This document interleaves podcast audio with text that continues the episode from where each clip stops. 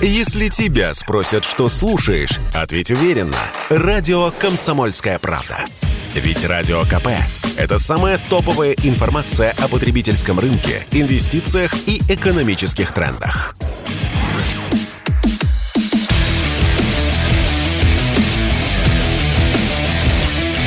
Программа с непримиримой позицией. Утренний Мардан. Всем здравствуйте! В эфире радио «Комсомольская правда». Я Сергей Мордан. Трансляция на YouTube-канале «Мордан 2.0» началась. Трансляция в Telegram-канале «Мордан» тоже идет. Соответственно, подписывайтесь. Ну, давайте начнем. Не будем тратить время. А, постоянно в повестке всплывает фамилия Подоляк. Это который Михаил Подоляк, советник главы Офиса президента Украины. А, и у меня этот человек вызывает только одну ассоциацию. Вот все, что я про него знаю, ну или то, что я про него должен знать, что это был э, глава э, украинской делегации на мирных переговорах. Да-да, мы не забыли, дорогие наши начальники, что вы вели какое-то время назад мирные переговоры с Украиной. На этих переговорах был Михаил Подоляк лучший вообще переговорщик, который только может быть. Это вот как если бы мы на переговоры с Украиной отправили бы, например, Игоря Ивановича Стрелкова. Вот примерно так же. Вот такое же у них впечатление должно было бы быть. Но точнее, я думаю, что это было бы невозможно, потому что они бы сказали, что не-не, как-то вот э, фигуру руководителя поменяйте, наверное, а то как неловко получается. Я не уверен, что Подоляк стал таким э, термоядерным идиотом только в последние недели. Нужно покопаться в его биографии. Я думаю, что мы найдем соответствующих заявлений.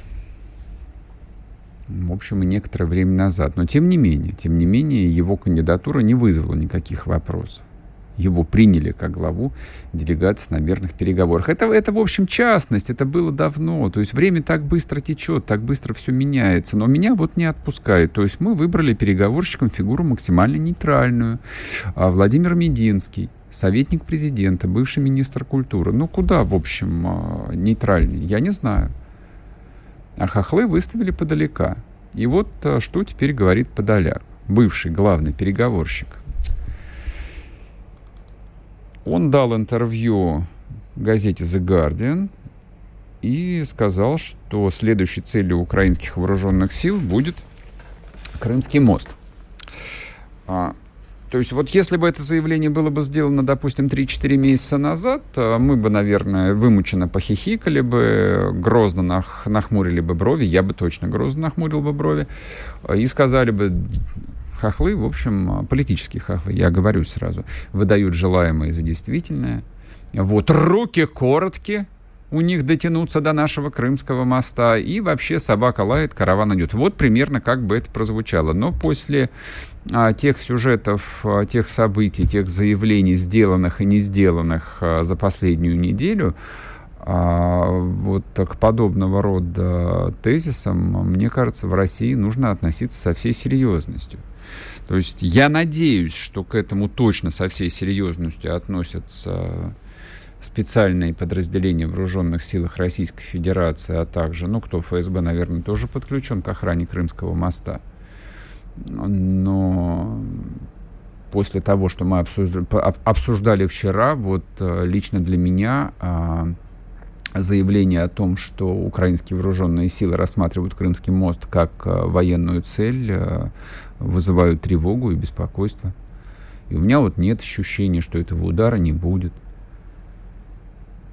И любое упоминание там про красные линии, ну, я не знаю, я бы запретил бы любым чиновникам э, вот это словосочетание употреблять в своих даже частных разговорах а также про удары по центрам принятия решений.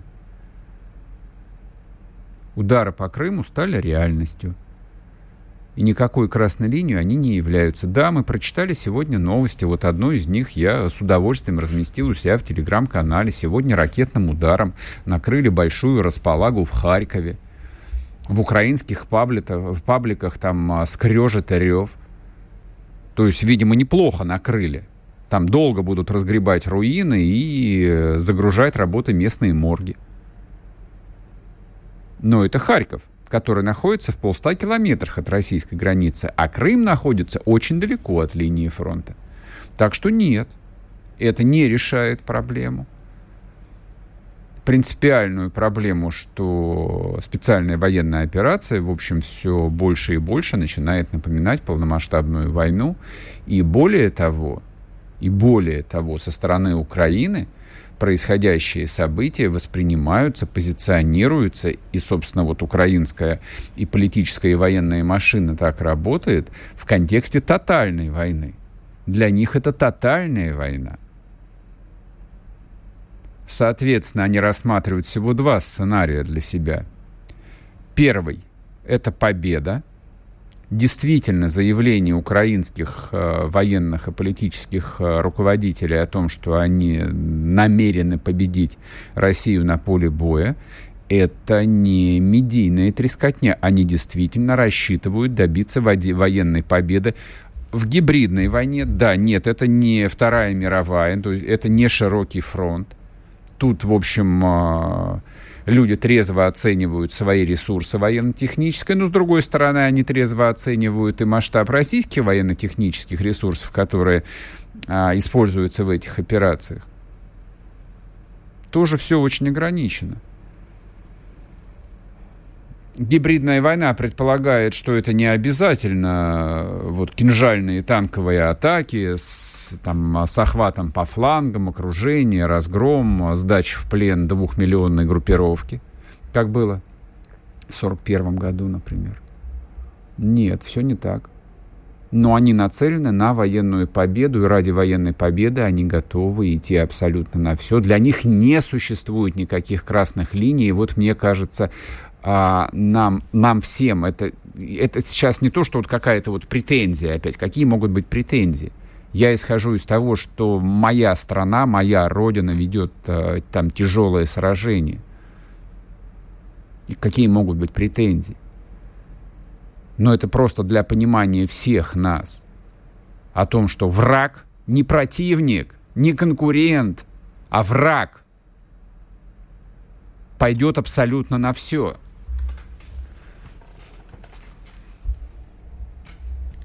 Я, честно говоря, а, вот, э, ну, причина моего внутреннего беспокойства, растущего, она заключается совсем не в том, что там, я не верю в русскую армию, как бы, или в величие русского солдата. В общем, смешно было бы предполагать. Я беспокоюсь о том, что вот это вот политическое этот политический конструкт, который реализуется у нас, превращается на глазах э, в, в зону риска. Там идет военная кампания ограниченного масштаба, она называется специальная военная операция, а вы здесь ни о чем не беспокоитесь. Вы здесь, нам говорят, ни о чем не беспокойтесь. Это вообще не вашего ума дело. Ну да, есть какие-то там упоротые патриоты – чокнутые на самом деле. Вот на эту группу патриотов, там, военкоров, сочувствующих, подписчиков военных телеграм-каналов, зрителей э, теле, телевизионных ток-шоу. Это всего лишь, э, ну, я не знаю, там 10-20% населения, вот, которые погружены в повестку, переживают ее остро, эмоционально. Вот на них, по-моему, политические менеджеры, политические администраторы наши смотрят, ну, с такой, э, во-первых, легкой брезгливостью и с небольшим, э, но растущим раздражением. Ну, вам же сказали, без вас там разберутся. Без вас там разберутся. Есть специально обученные люди, плюс у нас есть такие специальные штуки, которые решат все проблемы. А вы здесь живите своей нормальной жизнью. Да, есть некоторые проблемы, вот, ну, про эти проблемы вам э, объяснят в телевизоре. Про то, что про, нам противостоит весь коллективный Запад, ну, с намеком, что нужно подзатянуть пояса, временные трудности будут преодолены, никто ни в чем не виноват. то, что за 8 лет э, никакого отечественного самолета не возникло, это забудьте об этом. То, что остатки советского автопрома, инженерная школа на Волжском автозаводе была окончательно закрыта два года назад, про это тоже вспоминать не надо. Но постарайтесь жить вот здесь, в тылу, как будто ничего не происходит. Наслаждайтесь летом, скоро 1 сентября, да и вообще. Ковид ведь. Делаю ставку, делаю ставку, что в ближайшее время тема страшной эпидемии опять начнет занимать первые строчки в информационных лентах. Вот вчера же ввели обязательное ношение масок, если я не ошибаюсь, в Бурятии. Вот если ее начнут вводить по городам-миллионникам, ну, это вот продолжение вот этой самой концепции. Там без вас разберутся на фронтах специальной военной операции, а вы здесь в тылу а, закройте варежки и не задавайте неудобных вопросов. Вот как это будет. А Подоляк, да, Подоляк говорит про Крымский мост. И это не шутки. И я беспокоюсь. Правда. И вот поэтому я поделился своим беспокойством. Вообще было бы неплохо а, с Подоляком разобраться и со всеми, кто подобные вещи в Киеве произносит. Нет? Нет такой идеи. А у меня возникла. sportkp.ru О спорте, как о жизни.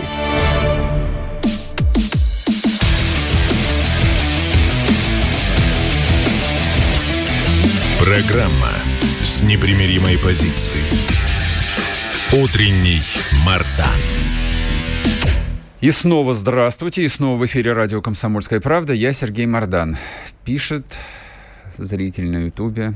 Мардан, не нагнетай пессимизм. Осень на носу, народ должен заняться заготовкой солений и самогонки. А враг что враг? Он будет разбит. Да я даже в этом не сомневаюсь, дорогой мой. В этом нет ни малейших сомнений. Просто хотелось бы, чтобы враг был разбит, э, во-первых, э, быстрее, с минимальными потерями, и разбит так, чтобы даже его могилы не осталось. Вот как хотелось бы. Вот, вот я даже не буду ходить вокруг и около. А очередной э, там промежуточный этап вот лично меня не очень устраивает, потому что я уверен в том, что любая гибридная победа, которая может стать продолжением гибридной войны, может закончиться тем, что мы получим не Минск-3, мы получим а, такого масштаба геморрой уже в ближайшем будущем, что цена его разрешения может оказаться для нас просто неподъемной. Вот, вот про что я толкую. А теперь по поводу темы, которую а, мы вынесли на обложку сегодняшнего анонса.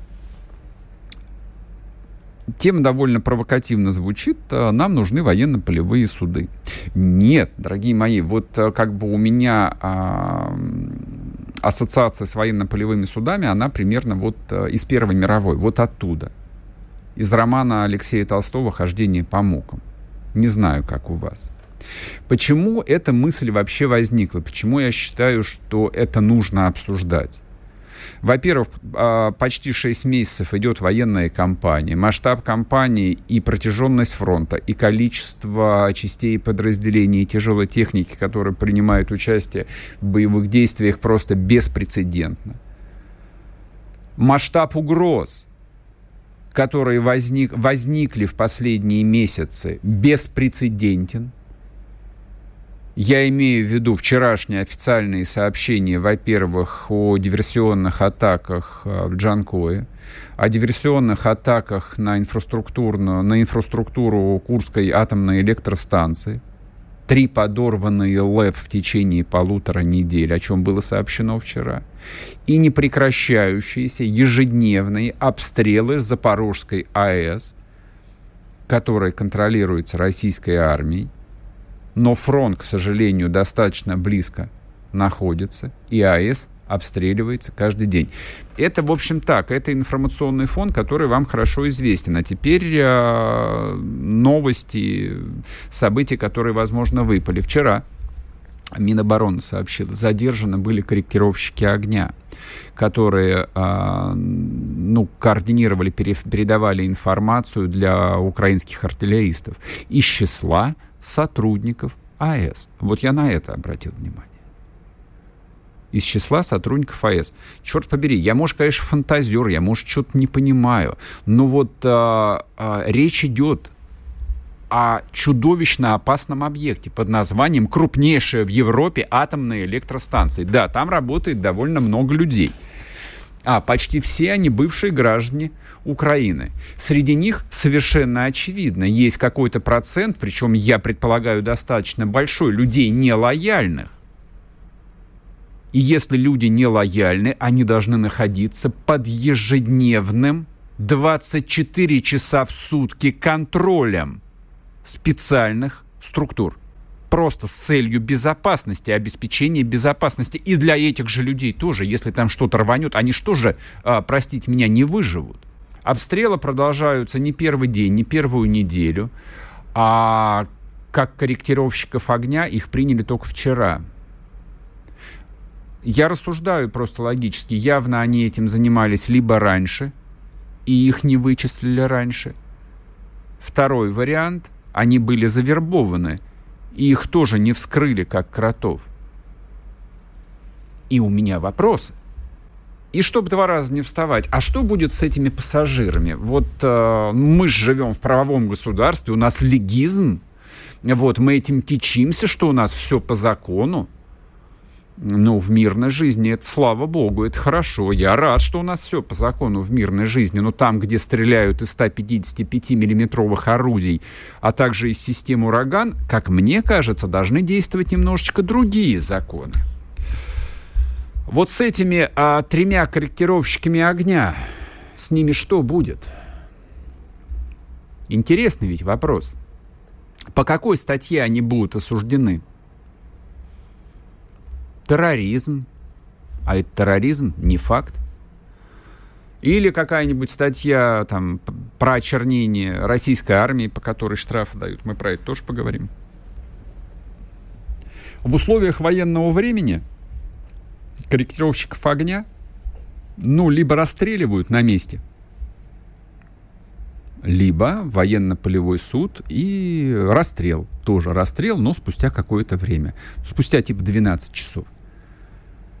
Но это если это военнослужащие вот твоей армии, они не военнослужащие российской армии, они на самом деле вот с юридической точки зрения, это украинские граждане, которые на непонятных правовых основаниях работают на объекте под названием Запорожская АЭС. Соответственно, в каком правовом поле они находятся. И отсюда, соответственно, у меня лично вопрос, что с этими людьми должно быть. Просто здравый смысл мне подсказывает, что судьба этих людей, этих корректировщиков огня, должна стать э, тоже частью войны гибридной, информационной. Совершенно точно. Их судьба печальная должна стать примером для всех остальных кто испытывает какие-то иллюзии по поводу будущего украинского государства и своей судьбы, своей жизни вот на этой территории. Знаете, на что я намекаю? Конечно, знаете, я даже произносить это не хочу. Но вот как эту э, коллизию юридическую решить, большой вопрос. Большой вопрос. То есть, если все это канет, уйдет в песок, в информационный песок. Ну, хорошо, сообщили, задержаны три корректировщика огня, а дальше про них забыли. Ну, хорошо, через полгода нам сообщат, что собраны доказательства, прошел суд, а, и им дали там 7 а, лет колонии общего режима. Что, и все, что ли? Это сейчас должно быть решено, сейчас, в течение недели. Во-первых, для того, чтобы наши э, убежденные враги точно, наверняка знали, что с ними будет, если их примут. Они точно должны знать, что их ждет смерть неминучая. А люди, которые колеблются, такие люди тоже есть. Их нужно остановить, чтобы они не совершили непоправимого. Непоправимого. А иначе возникает история, как э, с азивцами – как с военнослужащими батальона Азов. Что там с батальоном Азов? Кто знает? Я вот ничего не знаю. Вчера открываю телеграм-канал, натыкаюсь на какую-то совершенно лютую бессмыслицу. У Волыны берут интервью. Угу, интересно. То есть человек сидит, э, где он должен, в Еленовском СИЗО сидеть? Или на Лубянке он должен сидеть? Или в Лефортово, по идее, сообразно статусу он должен сидеть? Я не знаю, где он сидит, но у него берут интервью. Причем интервью берет, ну, не какой-то известный человек, не Стешин, не Поддубный, не Сладков. Берет какая-то девочка, миловидная, красивая, я бы даже сказал бы, но, сказал, но с журналистским опытом не слишком большим. Вот так вот корректно вам скажу. И вот эта вот девица задает ему, задает ему совершенно дебильные, идиотские вопросы. И Волына на них дает совершенно дебильные, идиотские ответы. «А ты бы пошел на войну?» – спрашивает она его. «Нет, я бы больше не пошел на войну». А почему бы ты не пошел на войну? Еще один потрясающий вопрос. Ну, потому что война это очень страшно. Это все, на что у вас мозгов хватило? Вот люди, которые занимались вот этой информационной спецоперацией, вы правда считаете, что это нормально? После кровавого штурма Мариуполя показывать нам вот это вот. Ну, нам-то ладно, мы перетопчемся. А люди, которые в окопах сидят, им это нормально, им этого достаточно, что им показывают формального командира. Волына был командиром на Азов стали, который, в общем, ну, произносит вещи довольно смешные. Что вообще происходит? Где трибунал? Где приговор? Где исполненный приговор? Но об этом либо не нужно было говорить, взяты в плен, взяты, отправлены, и там с ними работают следователи. Но почему все вот делается через одно место-то? Вот, вот, вот это вот удивительно совершенно. Вот поэтому здесь и корректировщики огня, и э, командир э, с позывным «Волына». Это все вот э, история примерно одинаковая. Вернемся после перерыва, не уходите.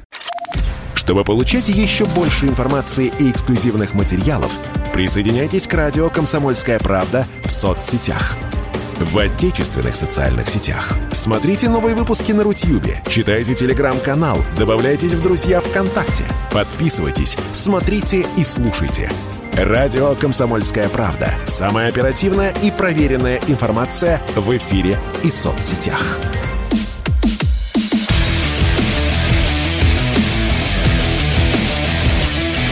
Программа с непримиримой позицией. Утренний Мардан.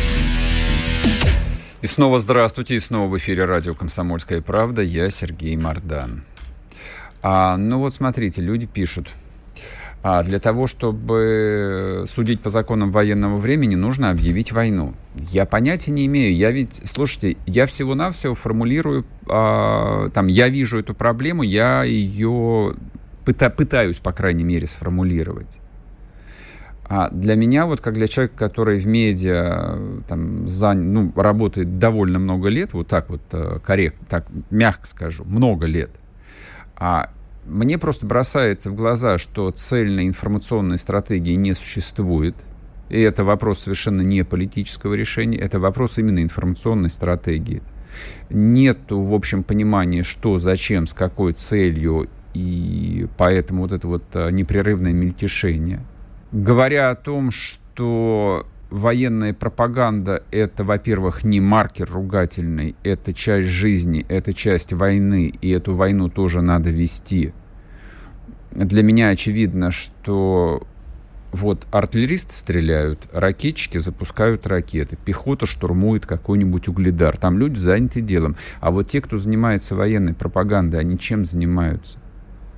У них какие цели и задачи, какое целеполагание. И вот как а, в это целеполагание укладывается интервью с Волыной. Оно, оно зачем прозвучало? Почему сейчас? Какой целью? Чтобы что? оно рассчитано на внутреннюю аудиторию, на нас с вами. То есть мы должны, так сказать, укрепиться духом, мы должны еще больше верить в победу. Или, или это рассчитано на хохлов, которые должны теперь сдаваться в плен. Почему это не должны сдаваться после вот такого интервью в плен? После такого интервью в плен они сдаваться не будут точно совершенно. То есть это Волына, но он только что вот а, в лицо не смеется.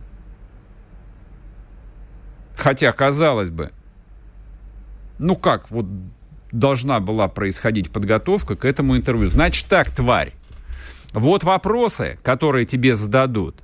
Вот такие ответы ты должен дать.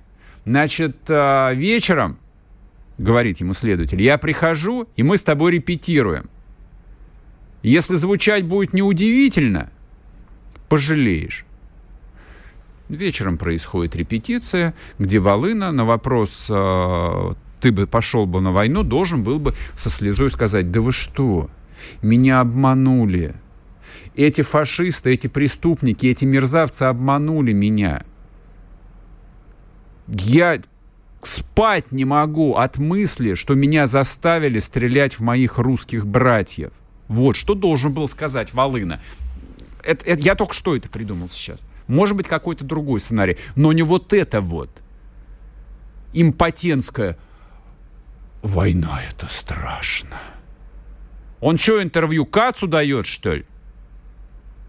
Вот про война это страшно, это о чем? Это люди, которые там полтора месяца в катакомбах сидели под бомбами, и ему вдруг стало страшно, что правда в это кто-то поверит?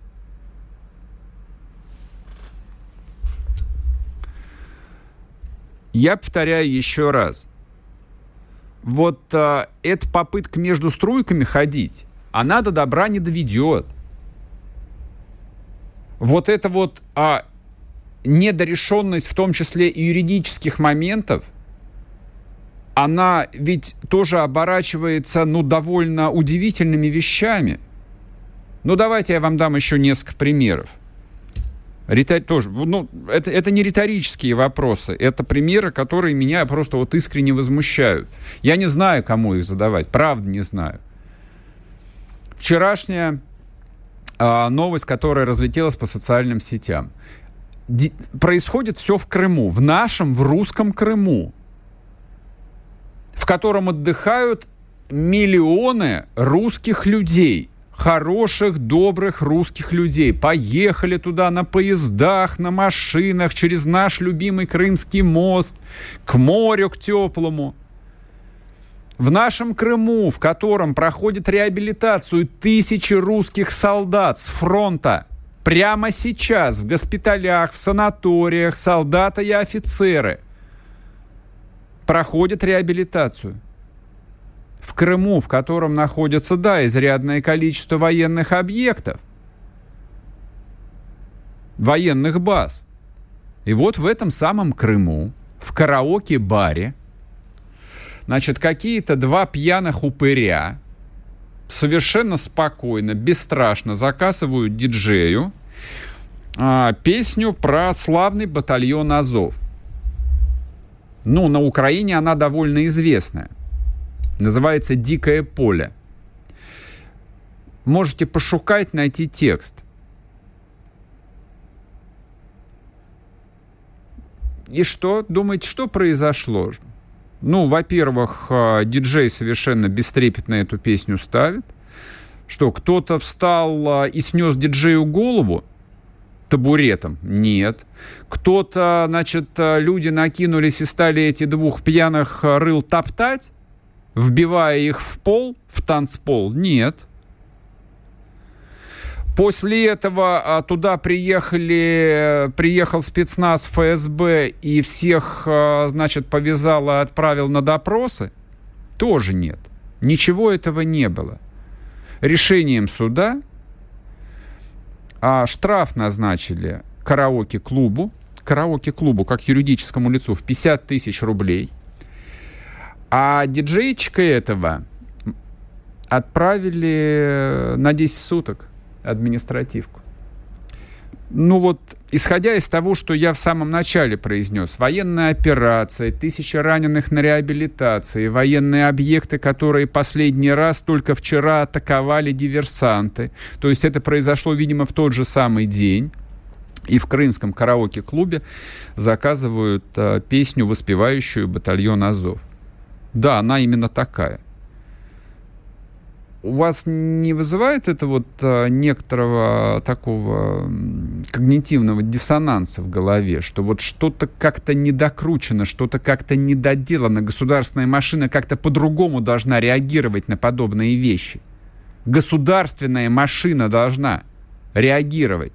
Потому что если она не будет реагировать, в следующий раз в этом караоке-клубе окажутся, ну, скажем так, эмоционально невоздержанные отдыхающие – или военнослужащие, которые находятся на реабилитации в санатории, и э, будут совершены, вы не поверите, противоправные действия в отношении граждан Российской Федерации. А может, они не граждане, я понятия не имею, кто эти люди, с какими паспортами. Возможно, они с украинскими паспортами. Вот что произойдет. Дело не в том, что я там какой-то людоед. Я, опять-таки, подчеркиваю, я просто спокойно, абсолютно логично рассуждаю. На фронте находятся сотни тысяч, десятки тысяч русских солдат. Тысячи уже погибли. Тысячи русских солдат уже погибли. Тысячи раненых.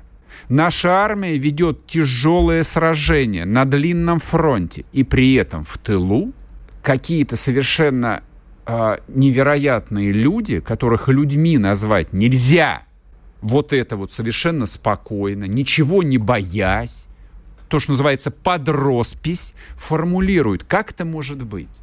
Это что, вот та же самая игра, как много лет была с Навальным, которого держали карманным оппозиционером для решения каких-то своих политических задач? А потом, когда в какой-то момент поняли, что ситуация вышла из-под контроля, вот пришлось дергать за все рычаги и арестовывать его прямо в аэропорту, а нужно ли до этого доводить? Вот так вот. А вы говорите корректировщики огня. Здесь корректировщики огня, в России. Чтобы получать еще больше информации и эксклюзивных материалов, присоединяйтесь к радио «Комсомольская правда» в соцсетях. В отечественных социальных сетях. Смотрите новые выпуски на Рутьюбе, читайте телеграм-канал, добавляйтесь в друзья ВКонтакте, подписывайтесь, смотрите и слушайте. Радио «Комсомольская правда». Самая оперативная и проверенная информация в эфире и соцсетях.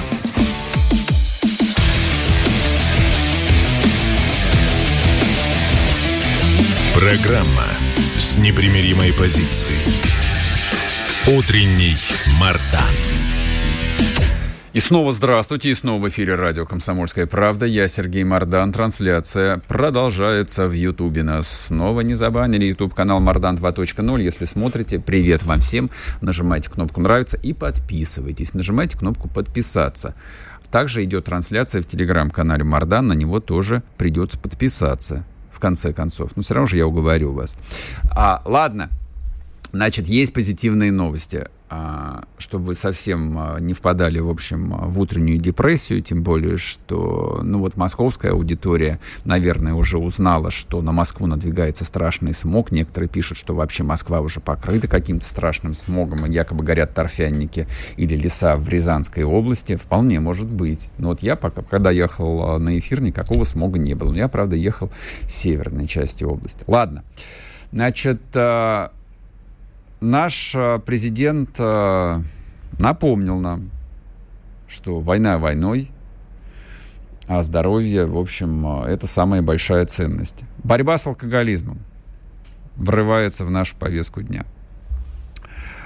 А, разговор-то на самом деле не шутейный, а Почему Путин решил э, поговорить про проблему алкоголизма? Потому что говорил он с губернатором Владимирской области, а согласно статистике э, уровень алкоголизма во Владимирской области в сравнении с средним по стране, если я не ошибаюсь, поправьте меня сразу, примерно два с половиной раза выше.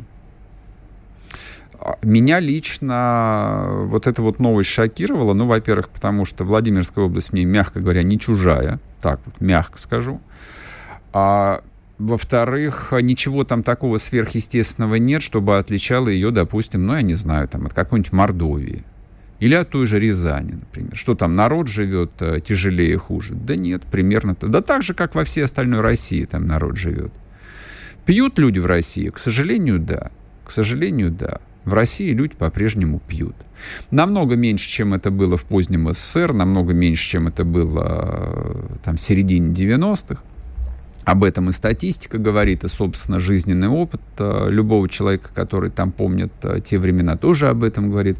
Но, тем не менее, люди по-прежнему много пьют. А я вот сейчас не претендую на лавры там какого-нибудь... Э, господи, как же звали этого академика? Помните, был в 80-х доклад, не Амосов, был какой-то... Углов, а, академик Углов. Вот, собственно, с чего борьба с алкоголизмом-то антиалкогольная кампания началась, Горбачевская из доклада академика Углова. Вот, так вот, я лавра академика Углова, Углова на себя там примерять совершенно не собираюсь. Но всякий раз, приходя в свой деревенский магазин, я, во-первых, гляжу там на гигантскую полку с водярой, то есть это вот главное, по-моему, достижение рыночной экономики, это вот э, море разливанной водки. Вот кто-то скажет, что э, советский народ боролся там за джинсы, жвачку и за возможность ездить за границу. Не-не-не-не-не, вы себя, пожалуйста, не обманывайте, не уговаривайте. Советский народ разнес а, гигантскую страну вот ради всего вот этого – это вот в чем была идея фикс. Вот что было частью культурного кода. Вот что было мемом, когда еще слово мем не существовало. Но вы же помните, что было универсальной валютой? Бутылка. Когда говорили бутылка, дать на бутылку, это значило на бутылку водки. И вот сейчас ты приходишь там в любой, там именно в деревенский магазин, находящийся в любой области, там хоть в Дальнем Забайкалье, хоть э, в Магадане, хоть в Москве, хоть в Калининграде, и вот в любом даже деревенском магазине будут сотни наименований водяры. А главное, главное, это очень доступная цена. Вот здесь э, наша власть э, по причинам, ну, видимо, экономически обоснованным, э, категорически не хочет идти ни на какие ужесточения. И, кстати, Путин в очередной раз сказал, что повышение цен на, алкоголь это не путь.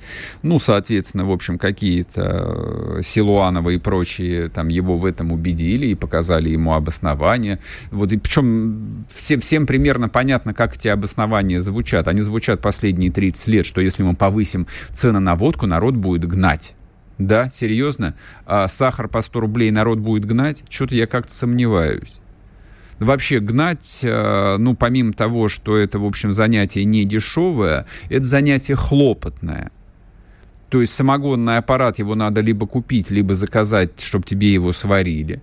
Тебе нужно ставить брагу, это время, потом тебе нужно варить, потом тебе нужно очищать, разливать и так далее. Все дорого и, главное, все долго, а трубы горят. А когда трубы горят, ты, соответственно, отправляешься в свой близлежащий чипок или какой-нибудь магнит и берешь бутылку водяры. За сколько там она сейчас по минимальной цене? 260 или 270 рублей. Доступно, мягко говоря. Очень доступно. То есть любой самый э, малооплачиваемый э, человек, там даже на паденной работе, с легкостью ежедневно может себе брать бутылку белой.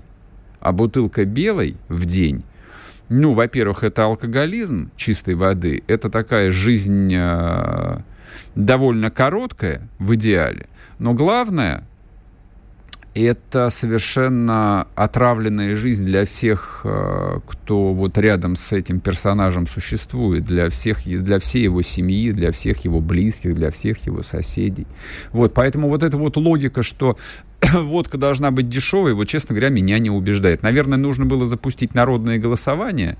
Как вы считаете, сколько должна стоить бутылка водка? Ну и, допустим, проранжировать там 250 рублей, 500 рублей, 1000 рублей. Я не знаю как. Но не буду, наверное, этого делать. Это уж совсем как-то край.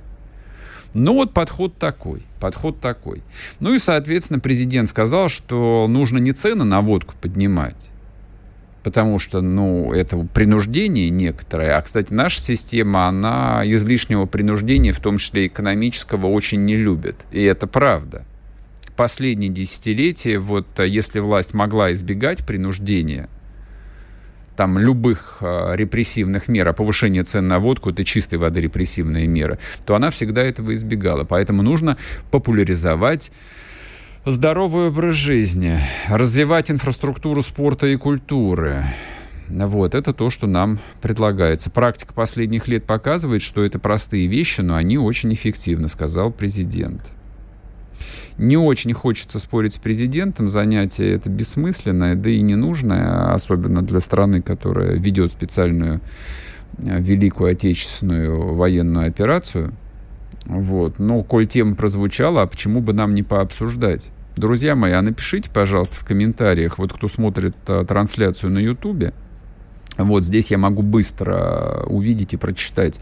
Как вы думаете, популяризация здорового образа жизни – это действенный э, метод борьбы с алкоголизмом? Исключает ли это повышение цен? А, а может быть, а, ведь есть же еще третий путь. Он регулярно звучит, раз в пару лет его озвучивают люди. Но вот когда возникает тема, как нам, ну, действительно, снизить смертность, я напомню, а алкоголь является причиной э, там, огромной, огромной доли ранних смертей. Ну, то есть до возраста дожития, который э, фиксируется Росстатом. По-прежнему алкоголь.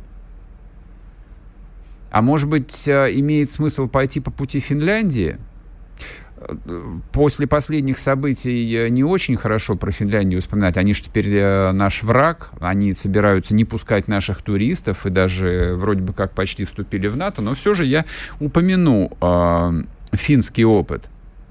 Он очень показательный. В свое время этот опыт был э, применен э, э, маршалом Маннергеймом, кстати – в советской историографии его одно время даже называли фашистом, и это близко к тому, это соответствует понятию фашизм.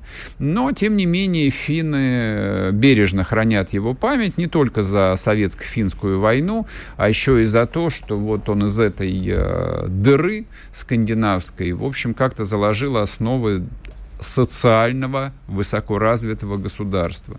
Социального государства причем. Одна из ключевых проблем, которые стояли перед Финляндией, был э, совершенно поголовный алкоголизм. То есть вот алкоголизм для финнов был чудовищной проблемой после войны. А там не было сухого закона как такового. Но вот кто помнит еще там 70-е, 80-е годы, вот когда родился вот этот мем про сухой закон Финляндии, что финны ездили в Ленинград э, бухать, это просто некоторое незнание темы.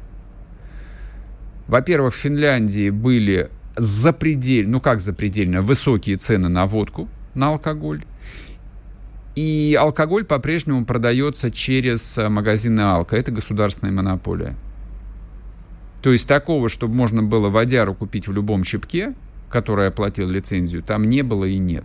Цены снизились, но алкоголь по-прежнему продается только через алко. Ну и алкоголь довольно дорогой все равно по-прежнему, хотя уровень жизни не сопоставим с нашим. Вот, но бутылка финской водки, ну, в общем, каждый день ее покупать довольно накладно. А вот после этого, да, уже можно и популяризовать здоровый образ жизни, и строить э, ледовые стадионы и футбольные. Мне кажется. Вот мне кажется, логика, она примерно такая должна быть. Но это не наш путь. Чтобы получать еще больше информации и эксклюзивных материалов, присоединяйтесь к радио «Комсомольская правда» в соцсетях. В отечественных социальных сетях. Смотрите новые выпуски на Рутьюбе, читайте телеграм-канал, добавляйтесь в друзья ВКонтакте, подписывайтесь, смотрите и слушайте. Радио «Комсомольская правда». Самая оперативная и проверенная информация в эфире и соцсетях.